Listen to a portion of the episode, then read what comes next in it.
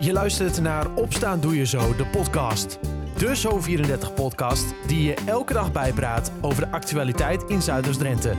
In een klein kwartier ben jij weer helemaal op de hoogte.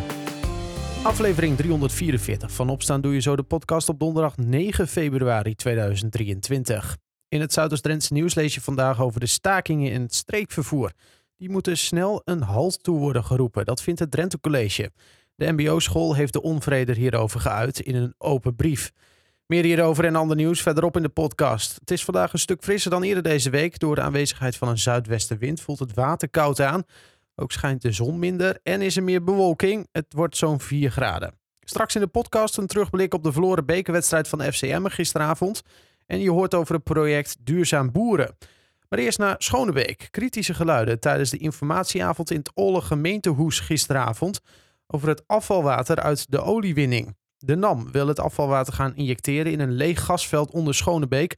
Geheel of gedeeltelijk zuiveren en hergebruiken van het water is volgens de NAM duurder en slechter voor het milieu dan ongezuiverd in een leeg gasveld stoppen. Dat is in een notendop de boodschap die de NAM tijdens die informatieavond voor het dorp had.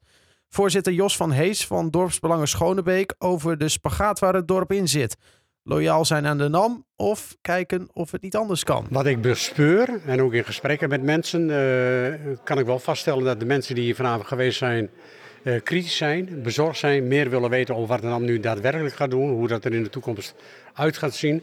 En dat vind ik voor ons wel een, uh, een mooie bevestiging van dat we nu eindelijk ook een beetje gaan voelen van dat dit toch daadwerkelijk gaat leven in het dorp. Want dat hebben we in het verleden gewoon echt gemist. En dat wij nu ook als dorpsbelangen zicht krijgen op van waar wij met bewoners ons druk over moeten gaan maken. Mijn gevoel zegt dat men meer bezorgd is over wat er in de grond gaat komen. Een stukje angst van komt dit wel goed. Ik bespeurde ook vanavond dat er ook hele kritische Schonebekers zijn, best een grote groep, die eigenlijk wat moeilijk zich te durven laten horen. Omdat ze zeggen, ja, als ik dat aan de buurman app, we gaan naar een uh, avond van de NAM over het afvalwater. Dan zeggen ze, joh, ga niet mee. NAM heeft altijd goed voor ons gezorgd. En dat maakt dan, vinden zij zelf, het lastig voor hun om kritisch te zijn. Ja, maar dat is voor hun ook lastig. Maar, is, dat het, is dat het probleem van Schonebeek? Nou, kijk, in Schonebeek zijn natuurlijk heel veel oud-nammers. En nu nog wel wat nammers, maar veel minder natuurlijk.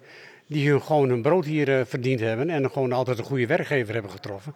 En het ook misschien wel lastig vinden om misschien nu tegen die werkgever kritisch te zijn en uh, veel bezwaren te uiten. En Maakt daar... dat voor jullie het werk ook moeilijker als dorpsbelangen? Want jullie, een mannetje of tien zitten jullie bij de ontzorgtafel en jullie volgen dit dossier uh, echt zeer nauwkeurig. Ja. Maar is dat ook waarom jullie misschien wel op zoek zijn van wat is ons mandaat? Daar zijn we zeker naar op zoek. En vanavond is dan een bevestiging dat je dus ook best wel ziet. Als er meer dan 200 mensen zijn die hier niet komen voor de lol, maar gewoon serieuze aandacht vragen of zoeken voor wat hier in de toekomst gaat gebeuren. Dat dat voor ons wel een signaal is waarmee we verder mee kunnen. En uh, proberen de onrust of de gemoedstoestand van mensen zo te krijgen dat het uh, in de toekomst in ieder geval een stuk veiliger kan dan dat men misschien uh, nu denkt. Een van de grootste zorgen is eigenlijk wel vanavond, behalve dat ze niet goed soms kunnen inzien wat is nou het gevolg van het injecteren van afvalwater, is dat ze ook zeggen, de keuze is eigenlijk al gemaakt. Nou, dat kan ik me best wat voorstellen. Je hebt natuurlijk gewoon hier een gigant, zoals ik het noem, de NAM, die gewoon uh, hun plannen nou klaar heeft, voorgesorteerd staan en gewoon op de rails verder blijven rijden. Straks hun vergunningen uh, gaan, uh, gaan indienen. En als dat goed is, in de ogen van de SODM, dan gaat die trein ook lopen. Dat, dat proces dat is natuurlijk gewoon heel lastig te keren. Maar wat wel een belangrijk aspect is, stel dat gewoon heel veel mensen dit gewoon niet willen. En we hebben het ook een mandaat en we weten dat. En we kunnen dat ook duidelijk maken aan gemeenten, maar ook aan het ministerie en ook aan de staatssecretaris. Dan heb ik altijd nog wel een beetje hoop in de zin van dat het misschien ook nog wel eens een andere kant op kan gaan. Aldus voorzitter Jos van Hees van Dorpsbelangen Schonebeek in gesprek met verslaggever Serge Vinkenvleugel. Meer hierover en ook over de informatieavond natuurlijk lees je in onze app en op onze website zo34.nl. Boeren in Drenthe worden ook de komende jaren beloond voor het verduurzamen van hun bedrijf. Het project Duurzaam Boeren Drenthe krijgt een vervolg. Boeren die bepaalde doelen halen krijgen daarvoor 5000 euro beloning. Melkveehouder Rijnt Katenberg uit Diphoorn deed al eerder mee aan het project en heeft zijn bedrijf daarmee duurzamer gemaakt. Nou, hier hebben we een partij uh, gerst met uh, bietenpulp liggen. We ruilen veel grond met Ger Evenhuis, onze hier in de buurt. Uh, die verbouwt bij ons aardappels en wij hebben bij hem vaak snijmais. En daarnaast zetten we nog extra mest bij hem af. En die kopen wij de gerst voor terug. En gerst is een hartstikke mooi krachtvoer. Dan hoeven we dat niet van de, van de mengvoersector te kopen, geen brokjes. We zijn op de melkveehouderij van Rijnt Katerberg in Diphoorn. En behalve zelf actief bezig met te kijken hoe kun je nou zo duurzaam mogelijk de koeien voeren, is hij ook enthousiast ambassadeur over duurzaam melkveehouderij en de nieuwe regeling die daarop komt. Ik zie voederbieten. Wij verbouwen die uh, voederbieten zelf. We hebben ook een eigen krachtvoer. Supervol energie. Koeien zijn er helemaal gek op. En die gebruiken we eigenlijk in ons rantsoen. En we besparen door het voeren van uh, de voederbieten per koe toch een kilo, 2 kilogram brak van de mengvoersector. Dat is al twee keer niet inkopen bij de mengvoersector. En de koeien? De, koe, de, koeien zijn er gek op, dus we kunnen dat rantsoen... Uh, we hebben eigenlijk een stampotmix, die maken we. Dan kunnen we precies uh, samenstellen wat we willen. Even een beetje snel achter elkaar doortellen. Uh, bieten, waardoor je minder ergens anders wat vandaan hoeft te halen. De mest gaat naar de buurman, die voor jou weer graan teelt, gerst, wat weer aan de koeien gegeven wordt. Is dit nou twee tot drie of vier keer het mes wat ergens aan één kant snijdt? Ja, je kunt jezelf rijk rekenen. Aan de andere kant kun je ook zeggen, het is ook wat we eigenlijk willen met elkaar, een, eh, een kringlooplandbouw.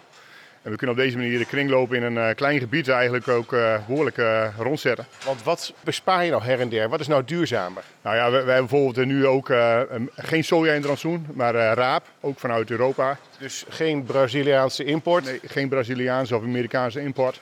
Wij hoeven geen palmpitschilvers in de brak te hebben, die ook eigenlijk over ver weg staan wegkomen. En wij kunnen dus eigenlijk heel gericht het rantsoen samenstellen met eigenlijk enkelvoudige krachtvoerachtige producten die we ook nog in de, in de buurt eigenlijk betrekken. Is het nou ook even gezond voor de koeien? Ik denk misschien nog wel gezonder zelfs. Als een mens zo nauwkeurig zou eten als wij een koe voeren, weet ik zeker dat ze gezonder leven. Nou ben jij behalve uh, melkveehouder en hiermee bezig ook nog pleitbezorger bij collega's van jou voor duurzame melkveehouderij en de regeling die nu ingezet wordt. Jij vindt regels opleggen vanuit Den Haag en straffen als je het niet goed doet, dat is niet de juiste weg? Nou ja, kijk, het mooiste van dit project is dat we iedere bedrijf in zijn eigen kracht wordt gezet. Je mag als vakman mag je aan het werk en kun je laten zien waar je op bedrijven kunt scoren. En dat werkt veel, uh, eigenlijk veel beter en waardeert veel meer het vakmanschap van de, van de boer. Dan regels opleggen, dit mag niet en dat mag wel en zo moet het. Want ieder bedrijf is verschillend en ieder bedrijf kan op verschillende manieren scoren eigenlijk. Straffen werkt minder effectief dan belonen wat in dit project gebeurt. Juist, juist. Aldus boer Rijnt Katenberg uit Diphoorn. Het project Duurzaam Boeren krijgt dus een vervolg. Er is bijna 5 miljoen euro voor gereserveerd. Zometeen blikken we met speler Mark Diemers terug op de verloren bekerwedstrijd van FC Emmen. Maar eerst het nieuws uit de regio. In Emmen is gistermiddag een auto op zijn zij beland. De bestuurder kwam met de schrik vrij en kon zelf uit de auto klimmen. Hij is later door de politie meegenomen omdat hij te veel gedronken bleek te hebben. Door het ongeluk stond het verkeer rondom de Hondsrugweg enige tijd vast. De stakingen in het streekvervoer moeten snel een halt toe worden geroepen. Dat vindt het Drenthe College. De MBO-school heeft de onvrede hierover geuit in een open brief. Studenten lopen te veel lessen mis en het zit de school vooral dwars dat scholieren in dunbevolkte plattelandsgebieden de dupe zijn van deze stakingen in het streekvervoer. De moskeeën in Assen, Emmen en Hogeveen roepen mensen op alleen nog maar geld te doneren aan slachtoffers van de aardbevingen in Turkije en Syrië en te stoppen met het geven van spullen. Hulpverleners kunnen dan ter plekke kopen waar het meeste behoefte aan is. De afgelopen dagen zijn er volop dekens en kleren ingezameld. Die zijn dankbaar in ontvangst genomen, maar vanaf nu is geld doneren praktischer. Een schipper die een ongeluk veroorzaakte op het Stieltjeskanaal bij Koevoorde heeft een taakstraf en een vaarverbod tegen zich horen eisen. Bij het ongeluk liep een 18-jarige passagier op zijn schip een schedelbreuk en een dwarslesie op. Volgens het OM heeft de 24-jarige schipper uit Schonebeek gevaarlijk gehandeld. Hij had geen vaarbewijs, daarvoor was hij net gezakt. Hij had ook te veel gedronken en hij heeft te hard gevaren.